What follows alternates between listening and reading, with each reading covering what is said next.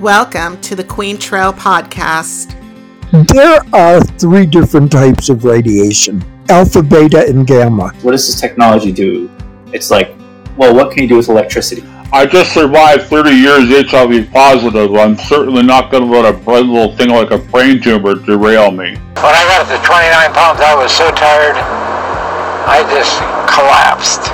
Everything always goes back to being grounded and centered. It's a mecca for cycling for sure. Struggle is the neutralizing force. And I said, there it is. This is the right family. I'm, I got like cold chills. And With this one lone oak tree right in the middle of the trail, it's beautiful.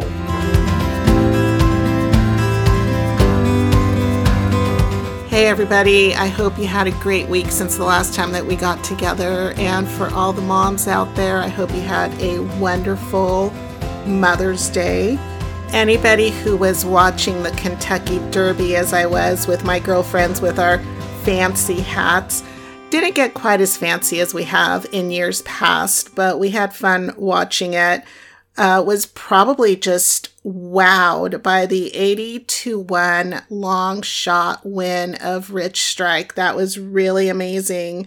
If it's something that you don't normally watch, I would suggest just watching um, a replay on YouTube or something. It was it was really spectacular and uh, history in the making. I'm sure there'll be a movie kind of like Seabiscuit made of that. Uh, the owners paid $30,000 for the horse and $50,000 to race against million dollar horses.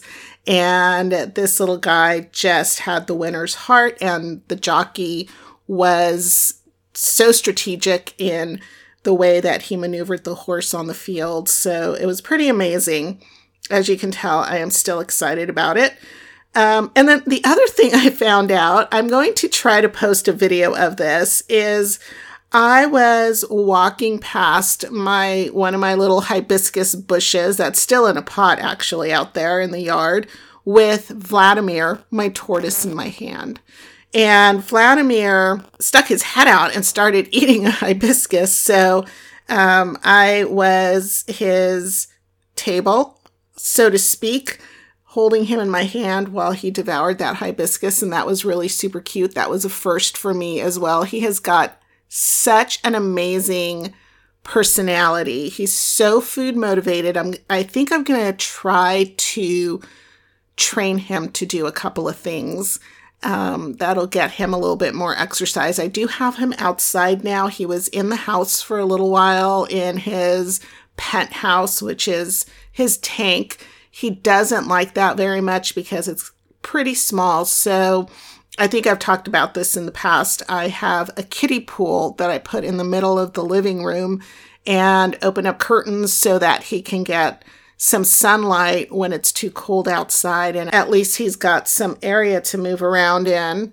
So now that he's outside, I can really give him the exercise that he needs because he is a little grublet. He's got this rock inside of his enclosure that he likes to climb onto, and it's got a direct view to the back door.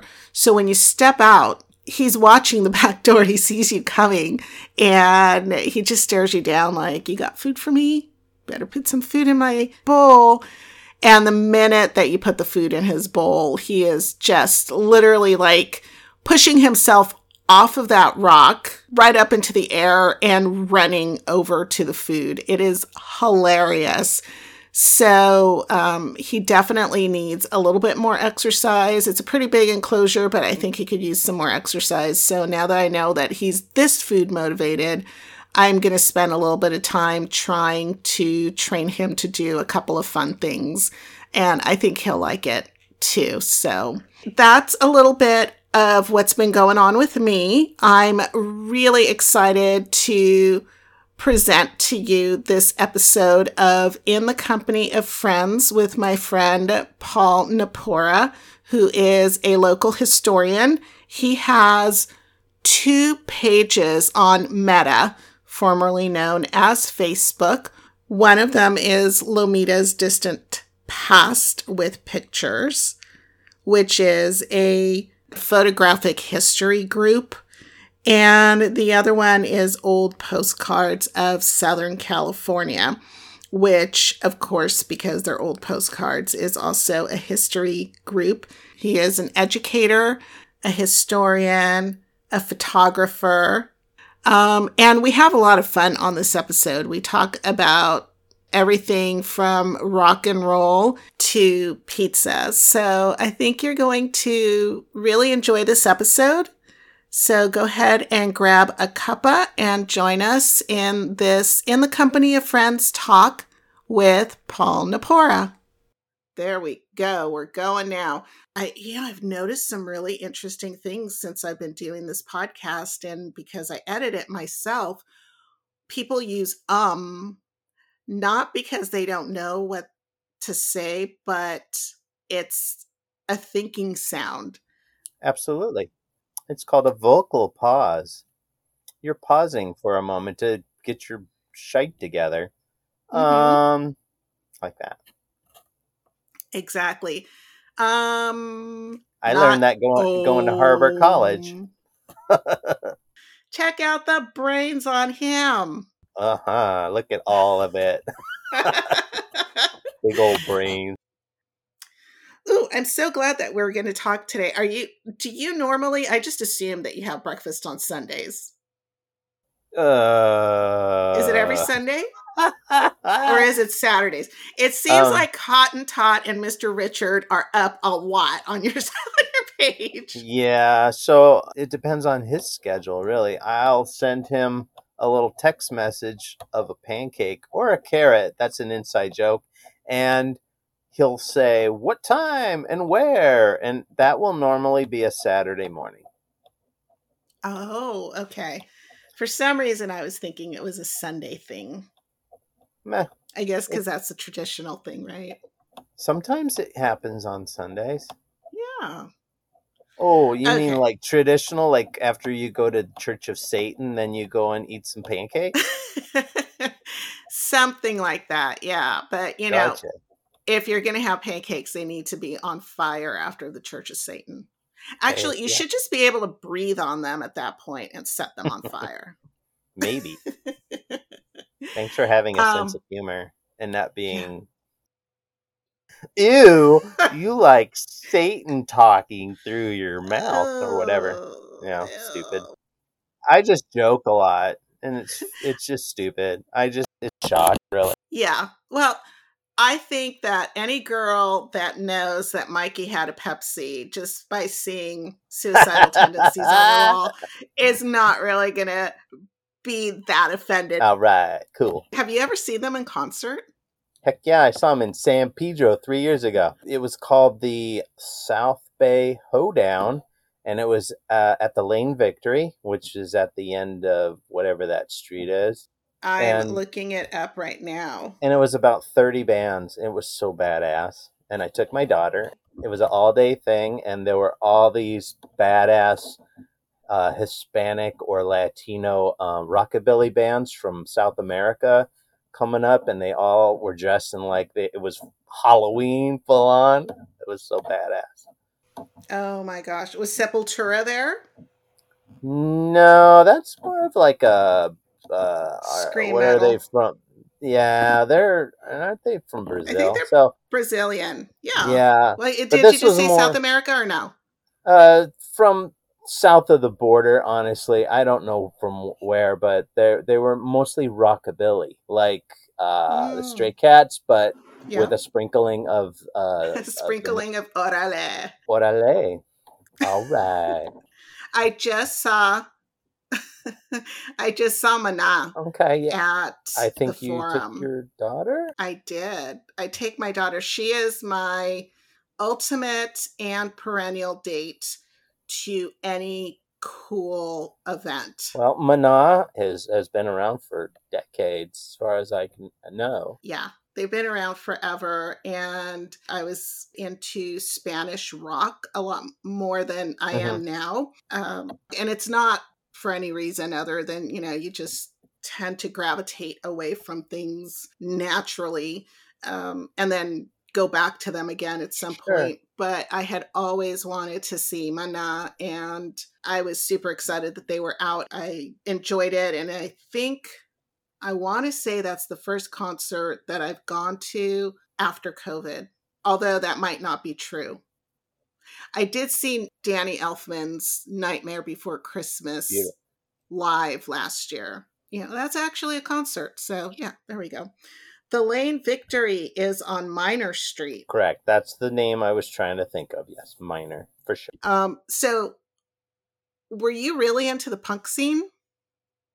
I was um, into Rodney on the Rock late at night, so I would put on my little cassette tapes and try to capture his shows because it was on really late. And I would listen to KXLU during the day. I would ride my motorcycle to Zed Records Vroom, in. Long Beach and fill my little backpack full of flyers and seven inch records and LPs, and then I'd come back home and I'd play them, and my parents thought I was probably thought I was nuts. When I say parents, my my dad and my stepmom, and um, I would say by age fifteen, it was full blown. I loved it. Full blown nuts. I loved it so much. Yeah, you know, I think I was like that too. I started out, I mean, like if you want to go way, way back in the day, way, way, way, way back, I remember I really liked Tom Jones. Like when I was in Whoa. first grade, I wanted to grow up and marry Tom Jones. But by the time I got to third grade, I wanted to grow up. Engelbert Humperdinck was it Engelbert Humperdinck at Uh, that point? No, I wanted to. I wanted to grow up and marry Shaun Cassidy. Oh, okay. Oh yeah.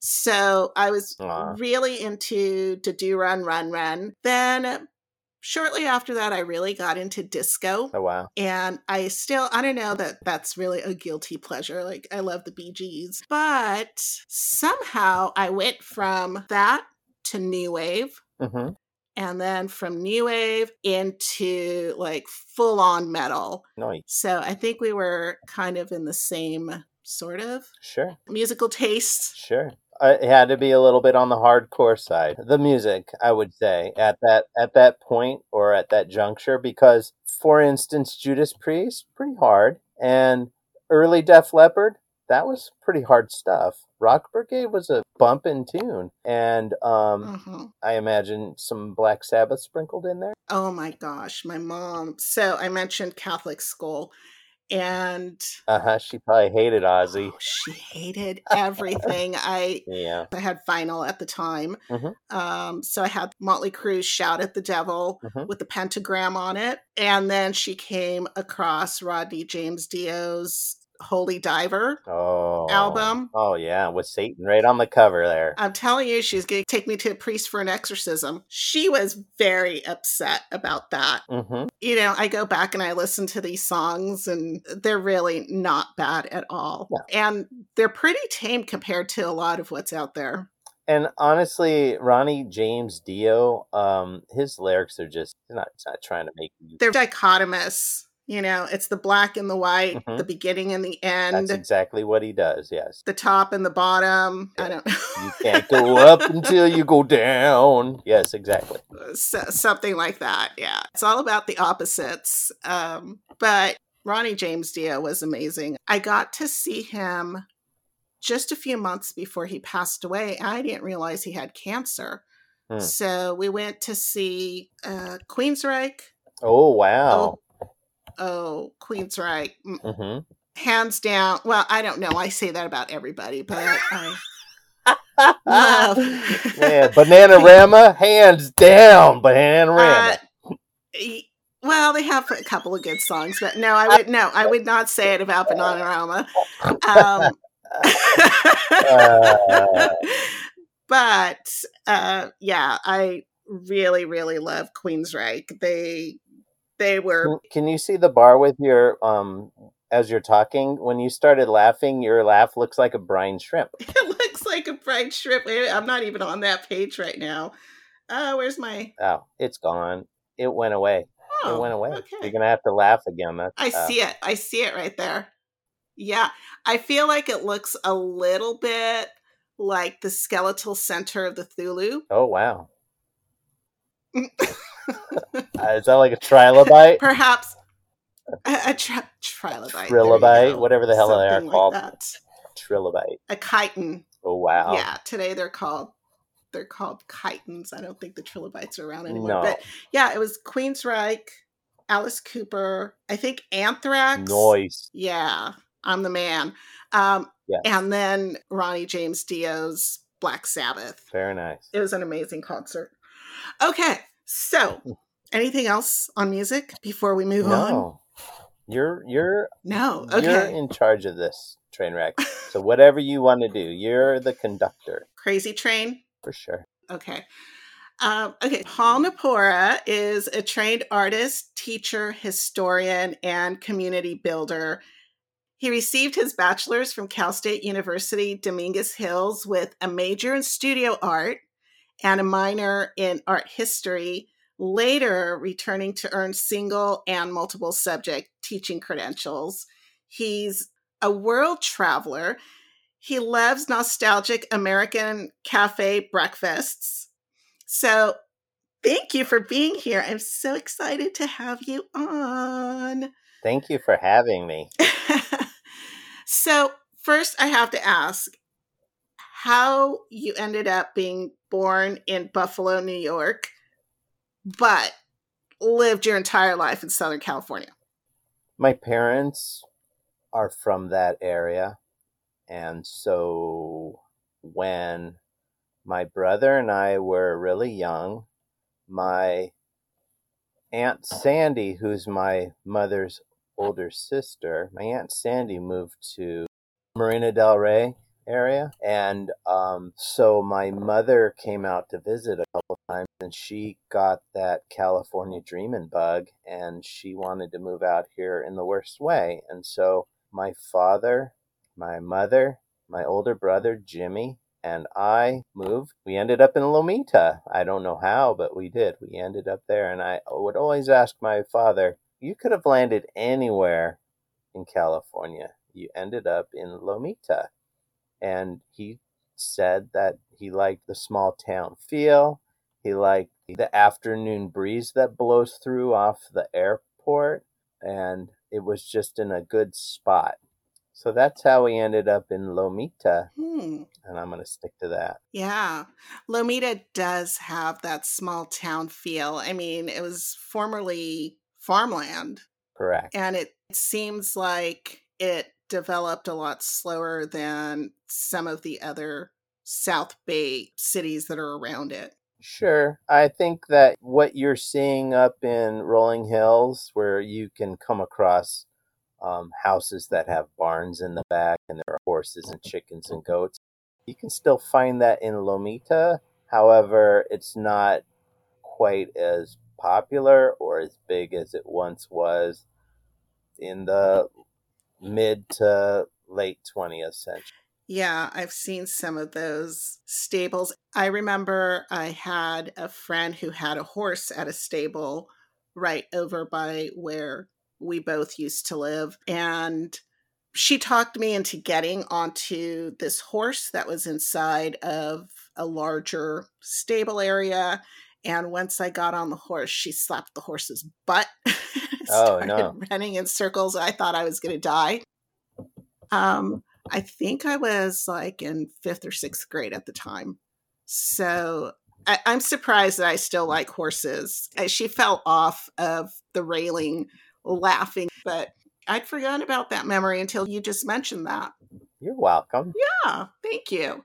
I um I like other people's horses. I'm not a very horsey kind of person. My brother's the horse. Yeah.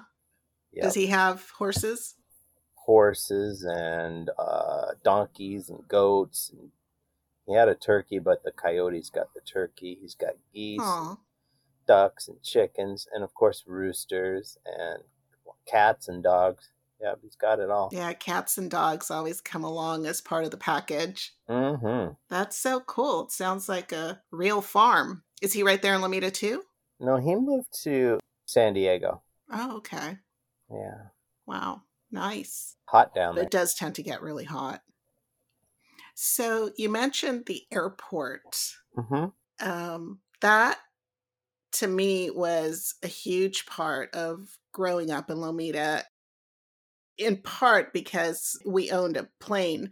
My dad owned a Cessna Mhm. that was an acrobatic plane. Uh, so that was a lot of fun. We'd go up and do rolls and go straight up and kill the engine and come down in a spiraling nose dive and he'd start the engine back up and pull out of it and we just thought it was the greatest thing ever but you can't get away from the airplanes in lomita Nope. and that that has a certain kind of charm to it i think I do. I agree. I think so. It's not like you have 747s going over. They're just little propellered airplanes. So um, it's quaint for sure. yeah and you know before that book um Oh, uh, Unbreakable? yes before unbreakable came out i just always called that airport torrance airport Right. I don't think it ever had another name. And then it became Louis Zamperini Field. And now everybody calls it Zamperini Field.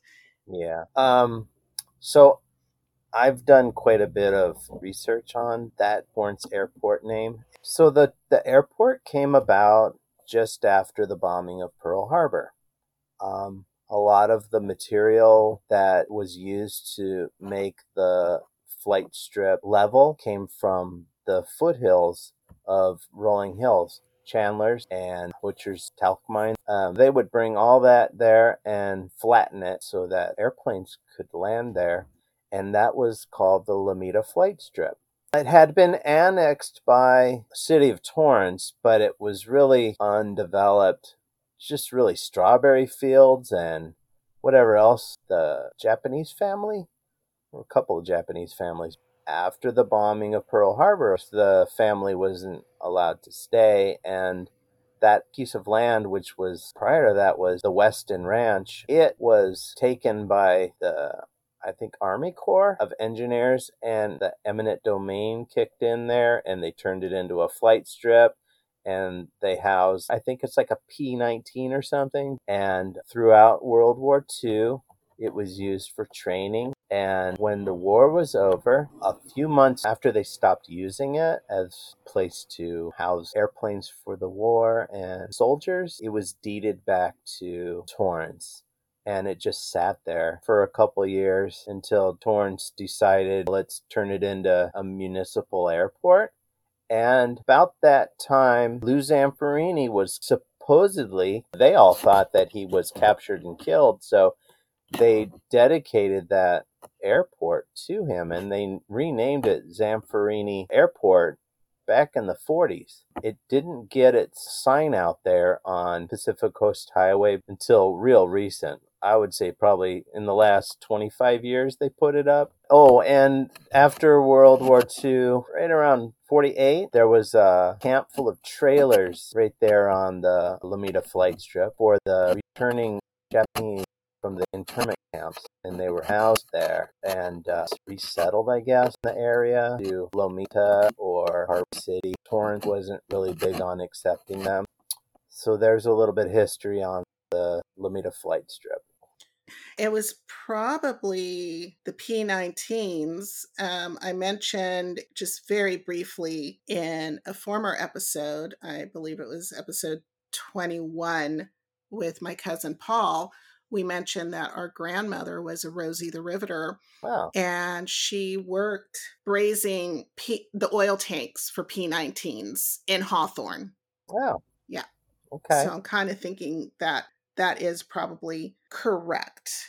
Um, it was Ishibashi, Yeah. Tom Ishibashi's Torrance Roadside Produce Stand. And I remember walking because there was a hole in the fence between where we lived and the bowling alley that is no longer there, Mhm. PV Bowl. There was a hole there, and we would walk through the fence and Yep. go over to the produce stand because they had the best strawberries ever. And unfortunately, that closed down um 2012, 20 sometime around then. Recent. It was pretty recent. I think the old man um, died. And I think that there was a, an issue with the lease, and probably Lexus was over there, you know, eyeballing the area. Now Right. it's just a big parking lot. Wow, that was a lot of history on that. Um, you know, one of the things that I did not mention in your illustrious introduction is that you are also a historian, as evidenced by the information that you just provided on the Torrance Airport. Like you like to research the area, and in the past few years, you created two online communities. One is All Things Lomita, which is the quaint little South Bay town that was formerly farmland and which we both consider our hometown. And it's called Lomita's Distant Past with Pictures. Hmm. And the other one is dedicated to old postcards of Southern California, and it bears the same title. And I'll be snooty and call it the eponymously named Old Postcards of Southern California. What inspired you to start these sites, and what's been the most gratifying experience from them?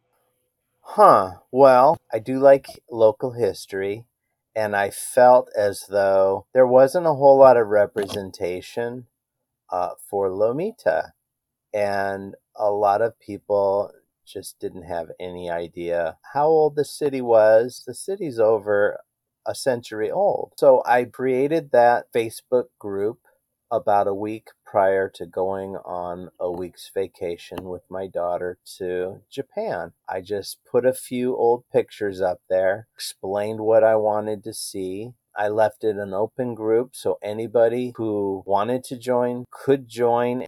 Originally, though, it was called Lomita's Distant Past. And about a month into it, I kept having to explain that it's for pictures. So one of the members, Monica, said, well, why don't you call it Lomita's Distant Past with Pictures? This uh, Facebook group, it's to share old pictures. We've got over 3,500 images, a couple dozen video clips, and some go as far back to the 50s. And um, the pictures are all over the place. So if you want to talk about Wilson, where you used to get Levi's and Levi's. yeah, and their OP T-shirts, then And their puka shell necklaces. yeah, exactly. You all you need to do is a quick search of the media, and you'll find lots of old pictures of Wilson's outside and inside. It's growing. I think we have twenty five hundred members. They go on there and they just kill it. They they bring turn of the century photographs and all sorts of amazing stuff. But we try to keep it as close to the Lomita area as possible. So you curate the group pretty closely. You're doing that all yourself. I am, and I will report things too. So that's how groups work. And you were going to say when I so rudely interrupted, you started it because Oh yeah. So there there's just no representation of old Lomita. So Lomita has uh its historical society and they don't put a whole lot on it, which is fine. You know, I would covet anything too because it's pretty rare. But what I created is something for people to share their photos. People are going on there and they're opening their family photo albums and they're sharing stuff going back to the turn of the century. And that's what I wanted to happen. So that's what's happening. And the reason why I started it is because there's again no representation and if it weren't for us incorporating back in 64 we would be just part of torn Yeah. Well, you know, one of the things that I do really enjoy about Lomita's Distant Past with pictures is all the is spam reading all of the spam. I I actually haven't seen any. You know, uh, because you what- know why i'm on the ball that's why Yes, you are. You you you are ahead of the eight ball. That's for sure. You're like, I'm Mm. preempting that. Just gonna start deleting everything as soon as it comes on. Um, Mm. But what I really enjoy is reading people's personal stories, and it kind of comes back, I guess, a little bit to the reason why I started this podcast is that people need a platform, they need a place to be able to share their stories, to be able to be heard. And um, some of the stories that I've read on your community, I mean, they're just really transport you back to a time and an era of new beginnings of you know you get the idea that um not the easiest place to live in when it first started, but it did have that hometown feel. And you see those pictures of people sitting in places that look a little bit foreign because they're so old and everything hasn't been built up around them. But then somebody says, oh, this is the corner of such and such, or this is the home that's on XYZ Street. Right. And, or, you know, it's right next to Lomita Park and you go, oh my gosh, that's so amazing. And you can spend a lot of time. It's, you know, what we used to do when we were growing up, going through photo albums and just flipping the pages and really appreciating every detail of a photograph, kind of absorbing it to try to get, um, to have that nostalgic. I think that that's what your site has. I think that's a good word. It's got a very nostalgic feel to it, but it does have a really strong community sense to it as well, which is what a small town is all about. I like the perspective you're giving it. Thank you. You're welcome. Obviously, it's going to continue to evolve, it's going to continue to change. It needs to keep up with whatever's going on in society now. But I think that that core, that nugget of what Lomita is supposed to be is really well represented on on that site and um, or on that page. And I also mm-hmm. was wondering what your interest is with old postcards from Southern California. Because there's some cool stuff on there too. Right. I again, I'm just trying to focus on Lomita, and I'm hoping that eventually somebody will post something that I've never seen before. So I tried to keep it Southern California so I kept it everything from San Luis Obispo south and from same area, San Luis Obispo across to Needles. That is what I consider Southern California, with a sprinkling of Death Valley and a bit of uh, Sequoia. But in general, I just try to keep it Southern California. And I'm hoping to see people post things that will help me remember my childhood or my adult my young adult life. Southern California's got, you know, tens of millions of people and lots of postcards. So I thought it was great. And uh, the idea of seeing people posting their old Disneyland postcards and uh, Marineland, you know, you got Marineland postcards and uh, Ports of Call, Knott's Berry Farm, SeaWorld, uh, Lion Country Safari. There you go. So I wanted to see all that stuff. So I made a group and I try to focus on that part of California. And so that's why I did it. Um, so do you notice a difference between who posts on Lomita's distant past with pictures versus who posts old postcards from Southern California? Um, the people that post pictures for the Lomita group are generally people that live in the Lomita area or have at one time lived in the Lomita area. The people who post in the postcard group are from all over the world. Wow. Right? So you're getting a completely different community on each one of these pages. That's really cool. Yes. What's been the most gratifying experience from these two sites, these two pages? Um, I would say when somebody who is probably in their 80s or 90s opens up their family photo album and they just share amazing pictures that are almost a century old. And there's the story that goes along with it. That right there. And also, more recent photos of things that I might have forgotten as a child but somebody will post a picture from Lomita Park in the early 70s, and I'll say, Oh, yeah, I remember climbing around in those cement tubes or hanging out underneath that cement turtle. I remember doing that. So that's why I, that's what I like about the Lomita site. That's so funny. I remember taking cooking lessons at Lomita Park.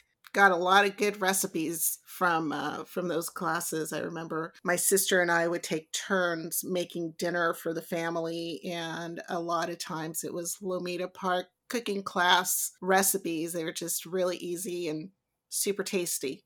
That's great, and it sounds like it's not too extravagant, not using a lot of fancy olive oil and you know having to smash up garlic and stuff. Right. Just more like uh, you got to boil these noodles, then you got to add a can of that. Exactly. Yeah. Um, I we used to ride bikes a lot, and there used to be a Dunkin' Donuts on the corner of Sepulveda Boulevard and Crenshaw. Mm-hmm. So Yep. we would ride our bikes up there, and the Mexican restaurant, El Paso Cantina.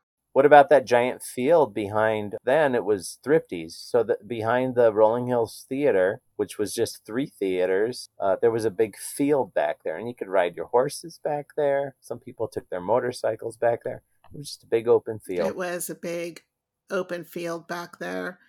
Um, I loved it. we would ride our bikes over to the Parasol restaurant that was on Crenshaw and Sure.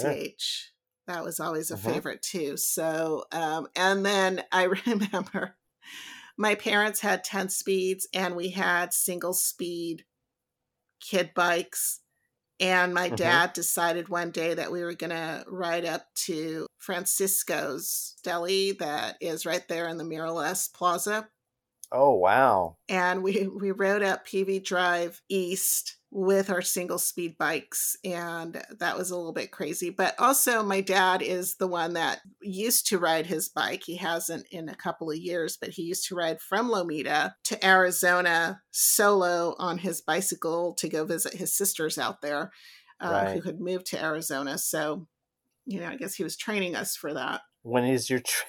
When's your trip? When are you gonna go on your single speed? Your oh huffy my god. with a banana my, my huffy. That's basically uh, you know what? I think that is exactly what we had. I don't think i will be making that ride. Aw. um yeah that it's pretty harsh you know? I wanted to do a documentary on him and i kept telling him the next time you go out let me know because i can get a group of my friends and Mhm. put a documentary together. He would tell me okay but i think he wasn't like super comfortable with that and so one day he called me and must have been like 10 o'clock in the morning or something and he said i just want to let you know i'm in arizona now and i'm like what he avoided you so you wouldn't make some documentary about him. Oh, tricky. it was funny because I said, Yeah, I'll come out right now because I really, really want to get some footage. That's hot. so I called Sophie, who was in high school at the time, and or I texted her, Grandpa's in Arizona. Do you have any tests? And she said, No, come pick me up right now. So she was game for it, and we took our cameras out there and did get a little bit of footage of him coming back. But wow, you know, he would leave Arizona and ride ride along whatever the highway is over there. Uh, then he'd get off. Is it the 40? It must be, yeah, it must be the 40. Did he go through Phoenix? He Mm, either went f- through um, Flagstaff through uh, towards Needles, or he went Yes. 17 south to Phoenix to the 10. no, towards Needles. Okay, so that was the 40. So he would ride, and he, you have to get on the highway, and there's these giant trucks, co- you That's know. crazy. So, um, Yes. I think that was about I five don't or think it's miles. legal. Yeah, I think it's again the law. Yeah, there's signs everywhere that say that. Uh, but he said there, no pedestrians. no pedestrians, no bicycles, I'm no a vehicle. non-motorized Yeah, vehicles. And he does it anyway. He does it anyways, and then That's he gets hot. off on uh, Crystal Springs Road or something like that, and then from there he Mm. gets on Route 66 and takes that through to Okay. Amboy. And that's usually where Okay. he stays the night. Or if he feels up to it, he'll ride up to um, 29 Palms. He'll go to 29 Palms and Oh, then wow. sleep there for the night. And then the next day he leaves 29 Palms and rides on in. And usually he would stop in Riverside because that's where my aunt, one of his sisters, lived. And, you know, by five o'clock Mhm. in the evening, he was passing Disneyland. And then he'd get home a couple of hours after that, hour and a half or so. How amazing. I would never do that, but that sounds so amazing. I know. I know. I just, I would drive it. I mean, I've driven it tons, but I would never take a bicycle out to the middle of the desert. That sounds like suicide.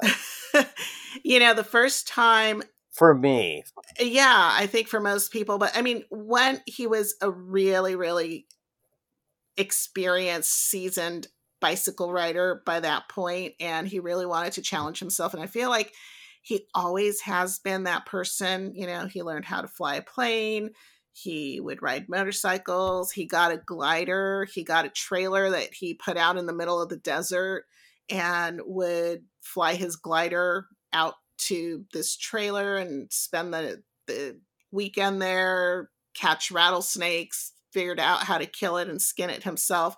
Stuck it in the refrigerator one day. wow. No, you know, in a bowl, and I guess he was going to cook it. His mom opened the door, refrigerator door. And there's this skinned dead rattlesnake staring back at her. And, um, I don't think he got to cook it because she completely flipped. but you know, he would do stuff like that. He liked to fish. He liked to hike. He um, flew his plane to to Alaska and Canada and you know like he told me I the the reason there's an X in the plane is because you have to by law at least back at that time you had to have an X if you were flying up into these inhabitable territories or you know these rather harsh territories just in case you got stuck you know and and the grizzly was coming after you you you had a weapon. But um really i'm sure it was just to you know if you got stuck you could chop wood and at least build a fire but um yeah you know i don't know what i got on that sideline but there you go my add making its appearance You did it. i did it Good job. Thank you. So um, I am Mm. going to shift course here again, but this time on purpose. Ask you about you have some great art projects, and I would love to hear what influenced you to become an artist. Well, I would say that as a youngster, I would watch the morning cartoons and Saturday morning cartoons specifically, and I would sit there and I would draw all the characters. And that's what my dream was, was do cartooning for Disney when I got older. I do have to say that I'm really impressed that you were drawing the characters Mhm. because Saturday morning cartoons for me was can I eat that whole box of cereal because I'm going to watch cartoons until there are no more cartoons to watch. Nice. So I feel like you spent your time a whole lot more scholarly than I did mine. Oh, good description. Yeah, I would doodle. I would take a piece of paper and pen or pencil and I would try to draw whatever I saw. And I was always just kind of gifted with being creative like that. I would build things that I would I would find stuff in the trash and make spaceships out of the junk with masking tape. And I had a really big imagination. And I really wasn't the best student in elementary, middle, or high school. And I really struggled. And I find it very ironic that I'm in a class environment, you know, a school environment as an adult because Yeah, that just struck me as interesting. I struggled so much in school. I, I struggled with reading and everything, but with art, it was a different story. I could draw whatever, and it's um, it's become more. I have a hard time focusing on one thing, uh, especially with art. I get bored real quick, so I just whatever's floating my boat at the moment, which lately's just been photography. Just take lots of pictures, and whatever I'm teaching the kids at school, that'll be whatever it is I'm creating. Yeah, so that really struck me as you know fascinating and just really super cool that you struggled as a child to learn and yet, as an adult, you decided to go back to school after earning your degrees in art to become a teacher. I wanted to become an art teacher. Yeah, just kind of share that happy place creating art. Yes, I that was my escape for sure and I loved going to the Old Town Mall and buying comic books. I loved going to Rainbow Liquor on Lomita Boulevard and buying Star Wars cards. And I would just go home and I'd flip through my comic books. I wouldn't read them, I'd just look at the pictures. I try to draw them. Those were some cool memories of Lomita. Did you go into the Lomita Five and Dime? Did they have any of that kind of stuff there? Hall, yeah. Hall's Five and Dime did not have comic books that I remember, but uh, they did have those penny candies. Mm-hmm. I used to get lots of candy from that. Yeah. I loved it. Yeah. I was just telling Sophie about that. You'd walk in there. We must have been driving past there because it's like a carpet place or something now. So you said you really like photography a lot. What's the what is the process behind that? How would you describe yourself as a photographer? I purchased a 35 millimeter digital camera a few years back because I was tired of using my cell phone. I had an XLM, and the XLM was cool, of course. You could really do some focusing and, and make things look kind of, you know, blurry in the back, that sort of thing. But I wanted to get away from using cell phones to take pictures because the quality is not as good. and really, I just take pictures of wherever I am. It could be an old building, it could be a rusty fence. It could be paint peeling off the side of a wall. It could be an alley, trash, nature. Whenever I feel inspired to take pictures, the moon too. I I got pretty good at capturing all the craters on the moon's surface. It's kind of cool. Yeah, that's always a challenge for photographers to mm-hmm. to get the moon, and you definitely can't do that with a cell phone. No, it's just a blurry nothing. Yeah, the focus isn't there, you know, but they're so handy. I love photography too, but the majority of my photographs are on my cell phone and I just get really close mm-hmm. to things. so, yeah, that's the way so to do I it. have a good focus. That's great. so I have to ask you because hmm. when you were going to school, you know, like everybody else, we all have to have a job. I did everything when I was going to school from being a shoe salesperson. I ended up with over a hundred shoes, and it was the Imelda Marcos collection. But I had the coolest shoes. That was one of my favorite jobs. Sure. I was a switchboard operator, like a bona fide pull the wire out of the board and stick it into the ride extension type of thing. Wow. But the one thing that I have to say about that time period is that I changed jobs frequently during those years. But I noticed that you stayed. You were a pizza delivery driver for 20 years. and loser. well, I mean, even I, I wouldn't say that, but even after earning your degrees and becoming a teacher, you were still delivering pizzas. So let me let me just correct you there. In June of 2006, I received my credential, and that same week, I quit the pizza job. Sacrilege. I had some money in the bank, and I just said I need to just cut myself off from this. And so I just started applying. SCROC hired me 31 bucks an hour to teach digital animation yeah, and compared to what were you making as a delivery driver back then?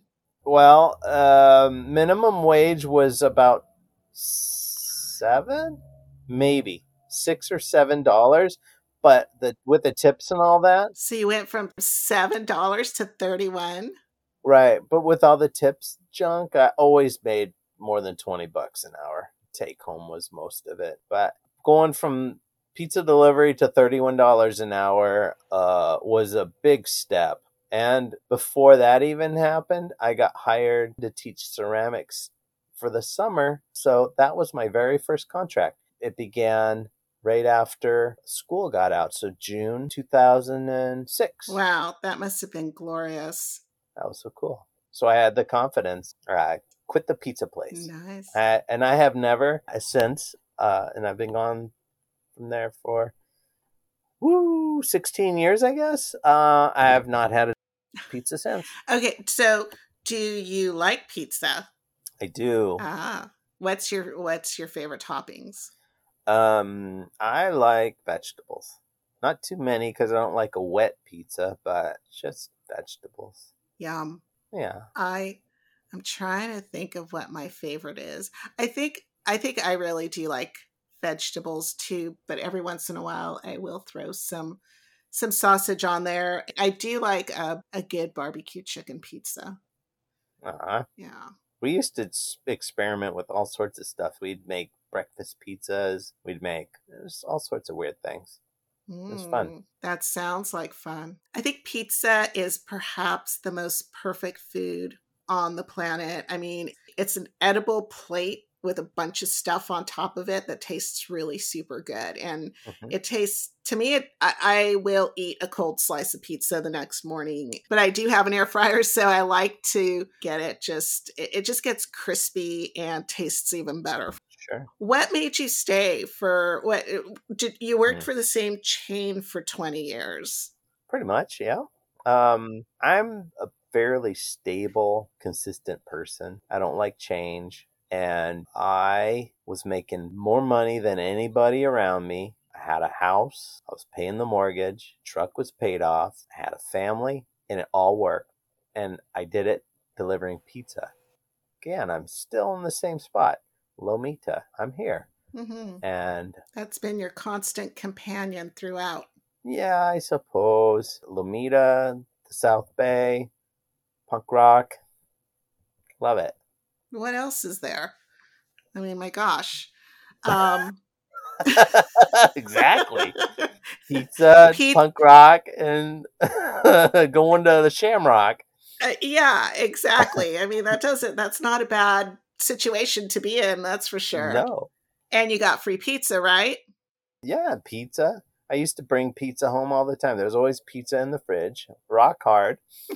um, yeah, it was all right. And I did pizza in high school too. So from high school all the way till I finally got my teaching credentials, I was pizza delivery guy. So, honestly, I do find it astounding that you could do so much on a pizza delivery budget. You know, um, that's awesome. That's awesome. Things were different back then. Uh, listen, you could buy a house real close to the beach for 150,000 back then. This was the early 90s. Oh my gosh, I am constant, not constantly. Okay, so I Periodically. periodically Angry? Uh, yeah, yeah, sure, sure. I mean, you know, if I had a time machine, I'd, pro- I'd probably go back. I mean, I was very young, very young in the 80s, but the 80s and early 90s were Uh-huh. magical in terms of pricing and what was available. I remember I had this amazing job. I worked in healthcare. And of course, I was single. And I would add to my 100 plus shoe collection regularly and go shopping. And I got my first car at that time. Everything was really inexpensive. So, yeah, yeah, you're right. Um, it, it's all relative, right? You might not be able to do that as a pizza delivery driver today, Mm. but I do find that really amazing. And I've never worked as a delivery person, so I imagine that you have some really crazy stories. Uh, yeah, some. One time, so I had a truck and I would throw the pizzas in the bags. I put them in the back of the truck. And so I got to the address, which was an apartment complex, and I grabbed the top bag, which had the pizza for that particular address. And I ran across the street, and a car full of teenagers pulled up behind my truck, and they got out and they started Ja- oh no. They started jacking my pizzas, and I yelled across the way. I yelled, I said, Hey, knock that off. And one of them looked at me and goes, Fuck you.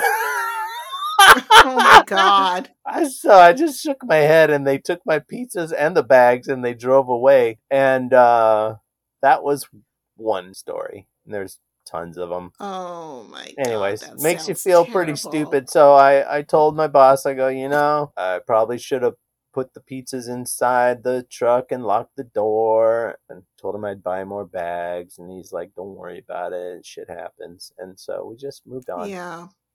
Yeah. Oh. Was there um a really good story? Something that really surprised you during that time period? Did anybody give you like like a one thousand dollar tip or something like that? Oh, okay. So I was delivering a pizza right down the street from Wilderness Park, and the guy was in the garage and he goes, Hey, would you do me a favor and put this shelving unit in the back of your truck and just drive it around the corner and put it in front of my neighbor's house? He wanted it. And I said, Okay. So we put it in, and my my tailgate wouldn't close very well. So he goes, just just try. And so I, I'm pulling on the handle, and the handle breaks off, and I'm pissed off. I'm and so we deliver this thing around the corner, and I come back, and he gave me like an extra ten bucks, and I said. Great. And he was like, What's wrong? And I said, So I did you a favor and the handle on my tailgate broke off. And he goes, Well, it was probably old. And I said, but it's broken now. I mean, now I need to get that fixed. And he goes, I'll tell you what. And he turned around and he grabbed a stack of records and he handed them to me. And he goes, Take these. My wife's going to be pissed, but take these and sell them, and I'll bet you'll get a lot of money for them. And then you can get your truck fixed. And I said, Oh, okay, whatever. So I left. I had no idea. And, um, that evening I got home, and this is easily 22 years ago. And I'm looking at these records. He gave me a stack of Beatles albums, and one of them Oh was the very right. One of them was the very first uh, American issue of the Beatles album that they first came out with when they were on the Ed Sullivan show.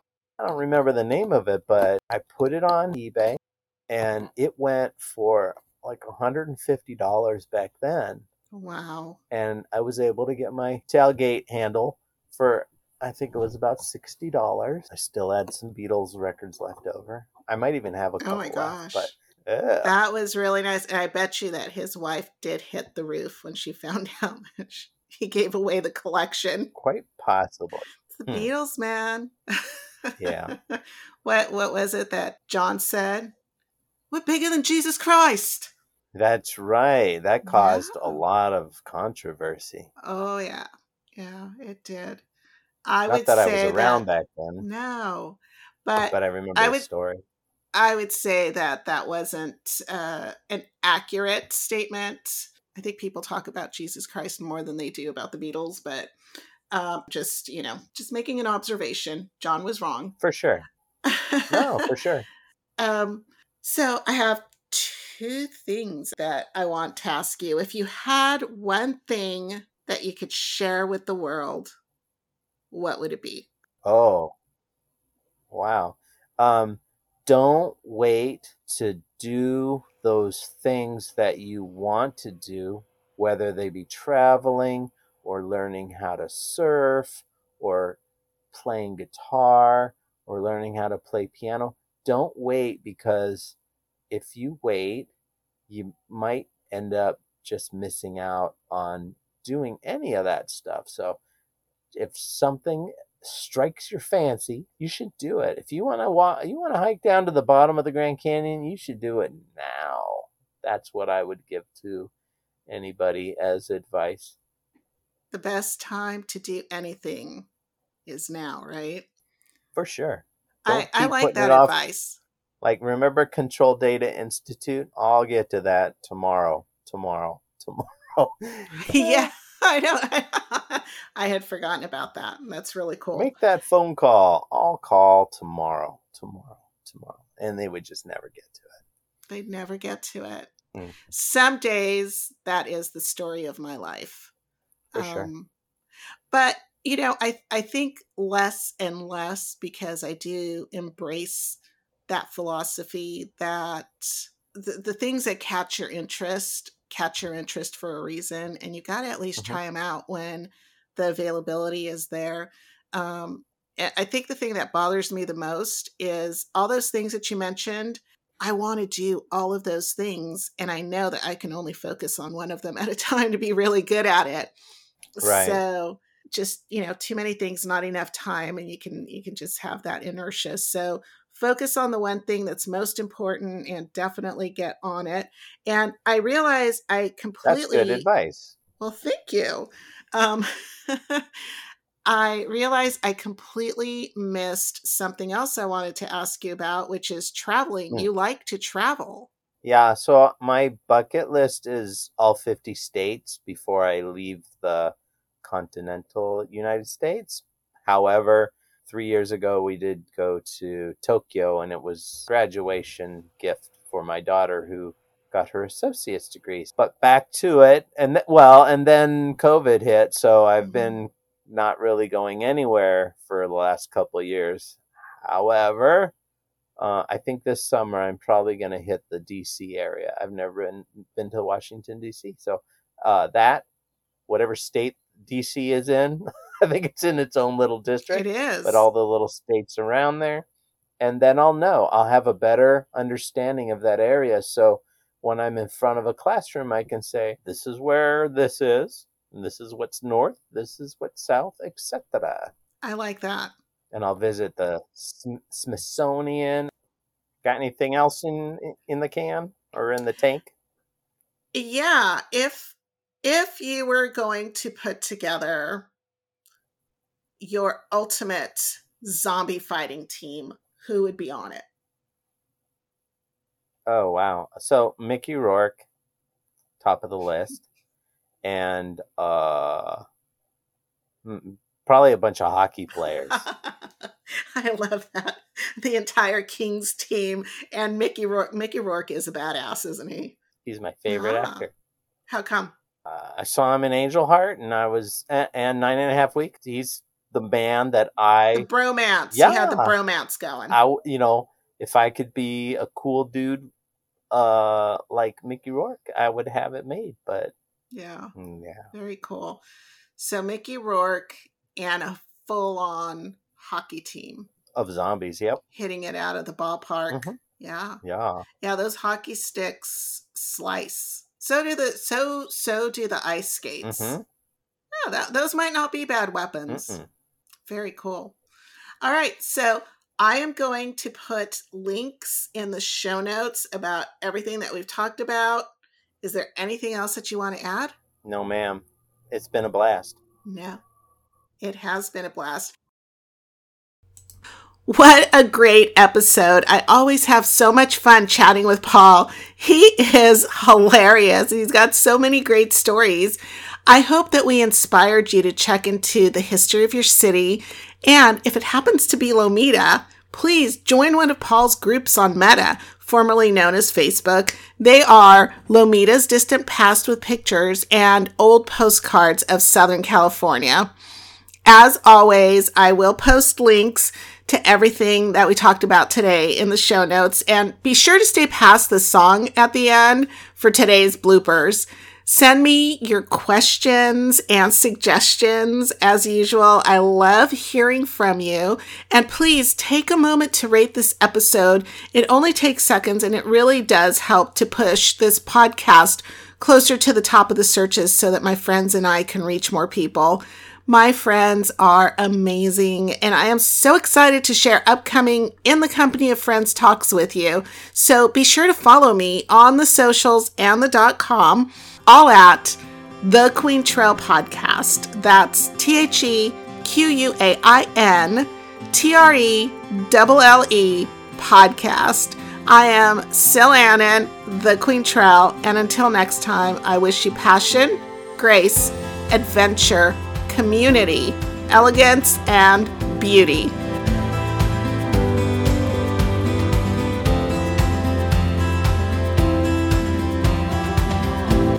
I hear it again.